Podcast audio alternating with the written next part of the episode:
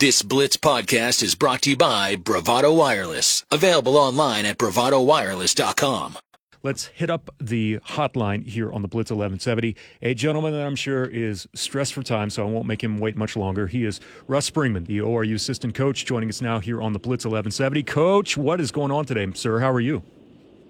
I'm blessed. How are you doing? I'm doing quite well today. Um, Man, what's this time like for you guys right now? I, I, talked about the, the time constraints that exist with trying to crunch for an opponent like Duke or any opponent in the NCAA tournament. It's kind of old hat for you. You've been through this a time or two, but uh, for the general uh, listener right now, what is this time like?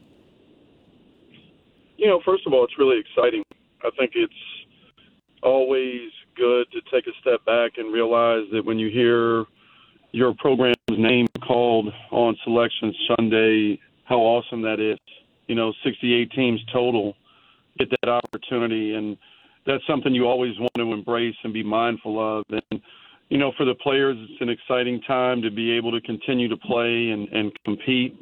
And then for us as coaches, um, I mean, as soon as you see who your first round opponent is and then the rest of the teams that you could potentially face, you get to work on breaking down film and preparing scouts, um, and you know doing the best job you can to educate your players on opponent player tendencies and sets that they run and what they're trying to do. So um, it moves pretty quickly once the selection so announces your name.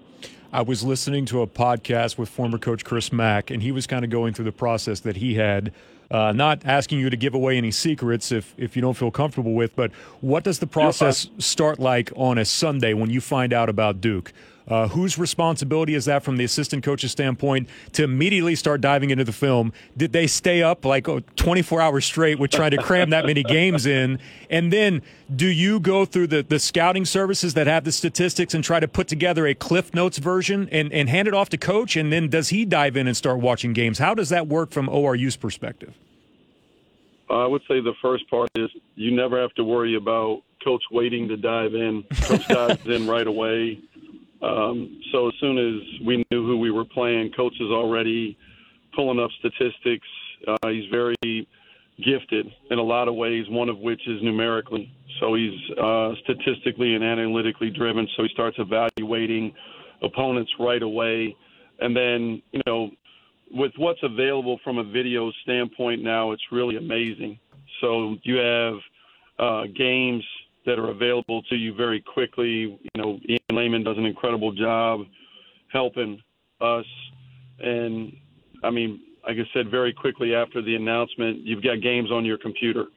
So you're just going through games. Um, what we do as a staff is just try to break up different opponents, you know, and then work collectively to help each other.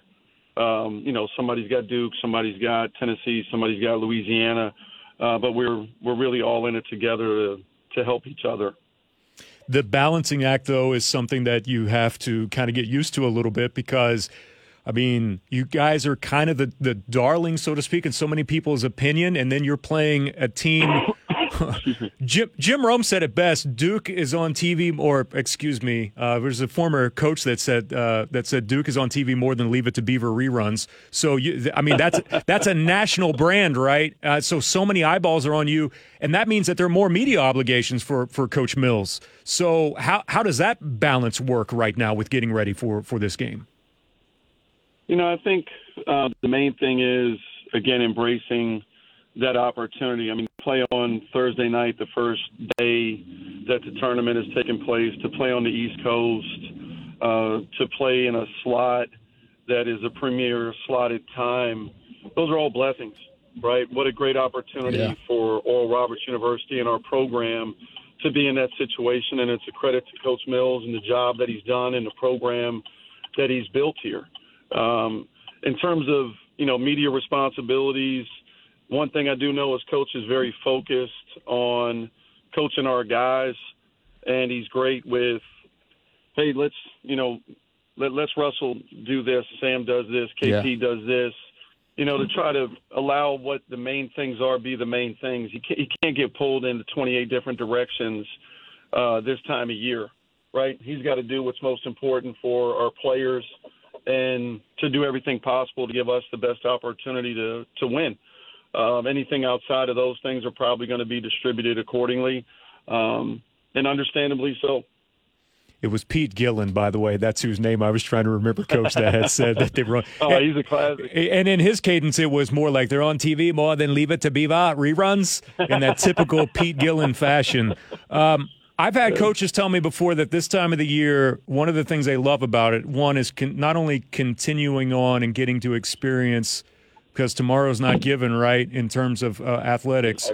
Um, but when they walk in that room and you flip on the film for the first time, it's like instantaneous. You've got everyone's attention like it's day one. You know, everyone is at the top of their game. So, what's that like seeing the reaction from the players knowing that they're on the biggest stage, something they've always dreamed about? Uh, I think that's part of what makes this whole experience so special is seeing uh, the players' faces, and really, it, it's more of a feel right? Like what the room feels like when you're going through preparation and you can tell everybody is locked in. Um, it's just different this time of year, right? I mean, it's win or go home, so there's a different level of urgency. We we want that level of urgency every game, uh, all season long, but the reality is it is different. So it it's just an awesome time of year. And uh, Coach Barnes would always say this: that at Texas never take the tournament for granted. It's special, and you know I, I've always remembered that um, just how great it is to have the opportunity to to keep playing. And you know, selfishly for us, we've got a very connected team, and they've been incredible to be around this whole season. So for us to be able to continue to coach this group is an amazing blessing in and of itself. I think you're also in a unique position as well, coach, that you have so much tournament experience that's on the team. They've been through this before, so they know how special the moment is. That is that's at least an advantage that you have over facing a very young Duke team right now. Yeah, you know, we've got a, a group that's been through this before in terms of making the NCAA tournament and preparing uh, for the tournament and, and you know, again, to coach's credit, his level of optimism. Um, I, I don't even know how to describe it. There are times he'll make comments, and you're like, "Dang, on, coach, it's November, man," and um, he's already talking about being in the NCAA tournament, and he's got this ability to create confidence and instill belief in our players. So when we end up in this position, it's as if we've been there before because of how he's talked about it. I mean, he's talked about it in the past, obviously with no opponent attached to the situation, but you know, he's talked about these things for months. So I, I do think the way coach communicates with our players, uh, the level of experience that a lot of our players have enjoyed is a, a blessing and a benefit for us as well. Isn't that a, a sign, though, coach, of someone that not only um, has great leadership skills, but has identified exactly what the culture is and has never deviated away from what the culture is in, as far as expectations are concerned? That tells me a lot about how you guys handle things as a staff if you're talking about those things even November. Never go away from who you are. Yeah, he's coach is unbelievable. You know, he, he talks about winning in March – well, I mean, well before. I, I don't even think we're in January, and he talks about winning in March. What does it take to win in March? And emphasizing key things to our players so their focus is on those primary things, not you know not just in games, but obviously throughout practice. Um, so anyway, coach does an amazing job. I don't even know if glass half full does him justice the way he looks at things. Like there might be a drop in the glass, and coach would convince you the glass is overflowing you know. So he's just got a gift.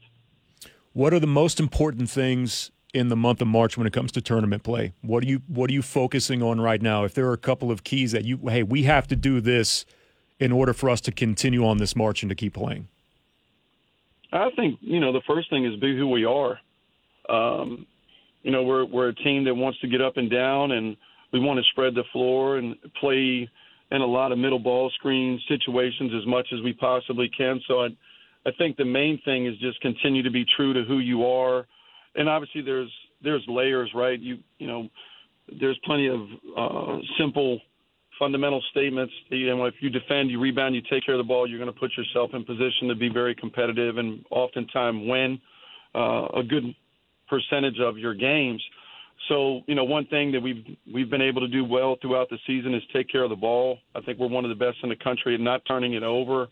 Um, and I, I, you know, I think the other part is continuing to play with confidence, right? Like, we we have a group of guys that, in my opinion, in, in a complimentary way, oozes with confidence, right? I don't think they play with arrogance, but I do believe they play with confidence and continuing to do that, right? Like take shots that we have identified as great shots for our team. Continue to take those shots. Like this is not a time to shy away from being who you've been the whole season. Um, but you know, obviously, we're playing a, a very talented Duke team, a, a team that's won nine in a row, that is uh, very large, right? I think they're the biggest team in the country. Um, you know, so we have to do a great job rebounding. We have to do a great job staying in front of the ball to try to minimize rotations and maintain matchups. Um, you know, again, basic things, right? Like, hey, stay in front of the ball defensively. That that solves a lot of problems. Um, you know, easier said than done, but you know, there there are just basic things that we have to continue to do well to give ourselves the best opportunity to win. Coach Springmann is with us here on the Blitz 1170. Uh, closing moments with him as uh, they get set to uh, take uh, the uh, trip to Orlando to take on Duke. Um, you you talked a little bit about uh, Duke on the on the glass and just how good they are. I mean, that's a rather short list, right, Coach, of who's better on the offensive glass than what Duke is. I think sixth in the country. Thirty-eight percent offensive rebound rate. They, they're they've got length. I mean, they're they're a blue blood of college basketball. You expect them to have this. Uh, you kind of touched on it there briefly, but ways to combat that when you see a team that has as much length as what Duke has. I think part of it is, um, you know, just trying to put bodies in front of bodies, and obviously you want bigger bodies on bigger bodies as much as you can. And it, you know, it's not rocket science. They're big, right? They're they're physical, they're athletic, they're long. Um, so we have to get into their bodies earlier. You can't allow guys, you know, runways, if you will. If you give bigger, longer athletic players more steps to create momentum going to the rim, they're even harder to deal with. So we, we've got to hit bodies early. Um, and again, a big part of it is just trying to make sure we stay in front of the ball so we're not at a disadvantage when shots go up. Um, you know, shot selection is huge. Trying to make sure that we're taking great shots so we're able to have a better opportunity to be set in transition. Again, just trying to make sure we're in, in the matchups that we would like to have as much as possible. Um, and then, you know, just having a we rebounding mentality, right? Like all five guys have to be involved. Um, they they have three guys on the floor at all times that typically are crashing the glass. Um, could have four in a lineup, but most of the time it's going to be three. So it's got to be our five against their three. It can't be three on three. Last one I have for you, Coach, is if if there's a misconception about ORU and about this team that you've heard, whether it be in, in, in the national media or in the local media, is there one off the top of your head that you've heard or you say that that is couldn't be the furthest thing from the truth right now? you know, I I really haven't uh, listened, and I don't mean that ugly. I apologize. I'm not trying to come across that way to um, media's opinions uh, during the season. I really I don't listen. Um, yeah, don't listen to I us at all. Think, mean, oh, I'm being, no, and I'm, being, and no, I'm not trying to be ugly. I just, no, I just no, no. Lock in. I think there are step locks into our guys. But what I would say is this: I think the natural tendency is because of all the attention that Max Abmas received, and deservedly so, two years ago, and from that point on, uh, Max obviously is an amazing talent and has done just tremendous things here. He's had an incredible career. And I think teams or shouldn't say teams, I think people could make it seem like this is a one man show. And nothing could be further from the truth. We have a very talented group uh, with a lot of very good players that goes far beyond one person. Um, so that that's what I would say, but that's not based on anything I've heard. Yeah, Yeah, and and by the way, Coach, I I, I knew that you weren't trying to be ugly. I was I was making a, a joke about not that. listening to our uh, to our us experts that are here on the radio that haven't lived the life the way that you have as well in the ins and outs of the game. Hey, we want to say uh, best of luck from all of us here at the station on you guys. We are rooting for you uh, so much. Thank you. Go go and shock the world and uh, get a victory and keep playing as long as you can. And I can't thank you enough for taking a few moments to come on with us this afternoon, Coach. Uh, thank you so much for having us. We appreciate all your support, and um, you know we're going to do all we can do. I can promise you that. Outstanding. Uh, safe travels, Coach. All right, thank you. All right, that's uh, Russ Springmann, who's joining us now here on the Blitz 1170, ORU assistant coach as they get set for Duke. Yeah, listen, we sit here and talk a big game, but we know absolutely nothing of the ins and outs, the way that the game is played and should be played at all. Good dude, good dude.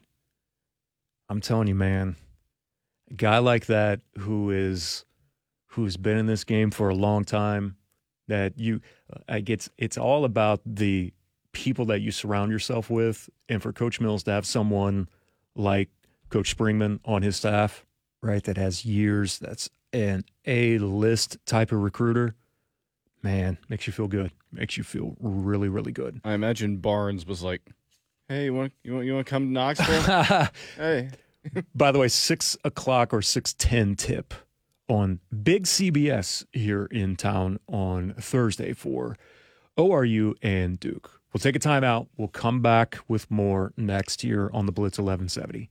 It's hard for me sometimes to not understand that not everyone knows my sense of humor sometimes, especially when I'm interviewing with the coach. And I didn't mean to cut him off that way. I've, but he's what I was trying to say, dude, you're right. Don't listen to anything that gets said about you guys. We'll take a time out. We'll come back. Curtis Wilkerson will join us next. We'll talk a little hog basketball and the road that is in front of the Razorbacks. And everyone's saying the same thing. This might be the most talented eight seed ever in the tournament, at least from Arkansas's perspective. And so many people have them knocking off Kansas in the second round. We'll get Curtis's thoughts next year on the Blitz 1170. Thank you for listening to this exclusive Blitz 1170 podcast from Bravado Wireless.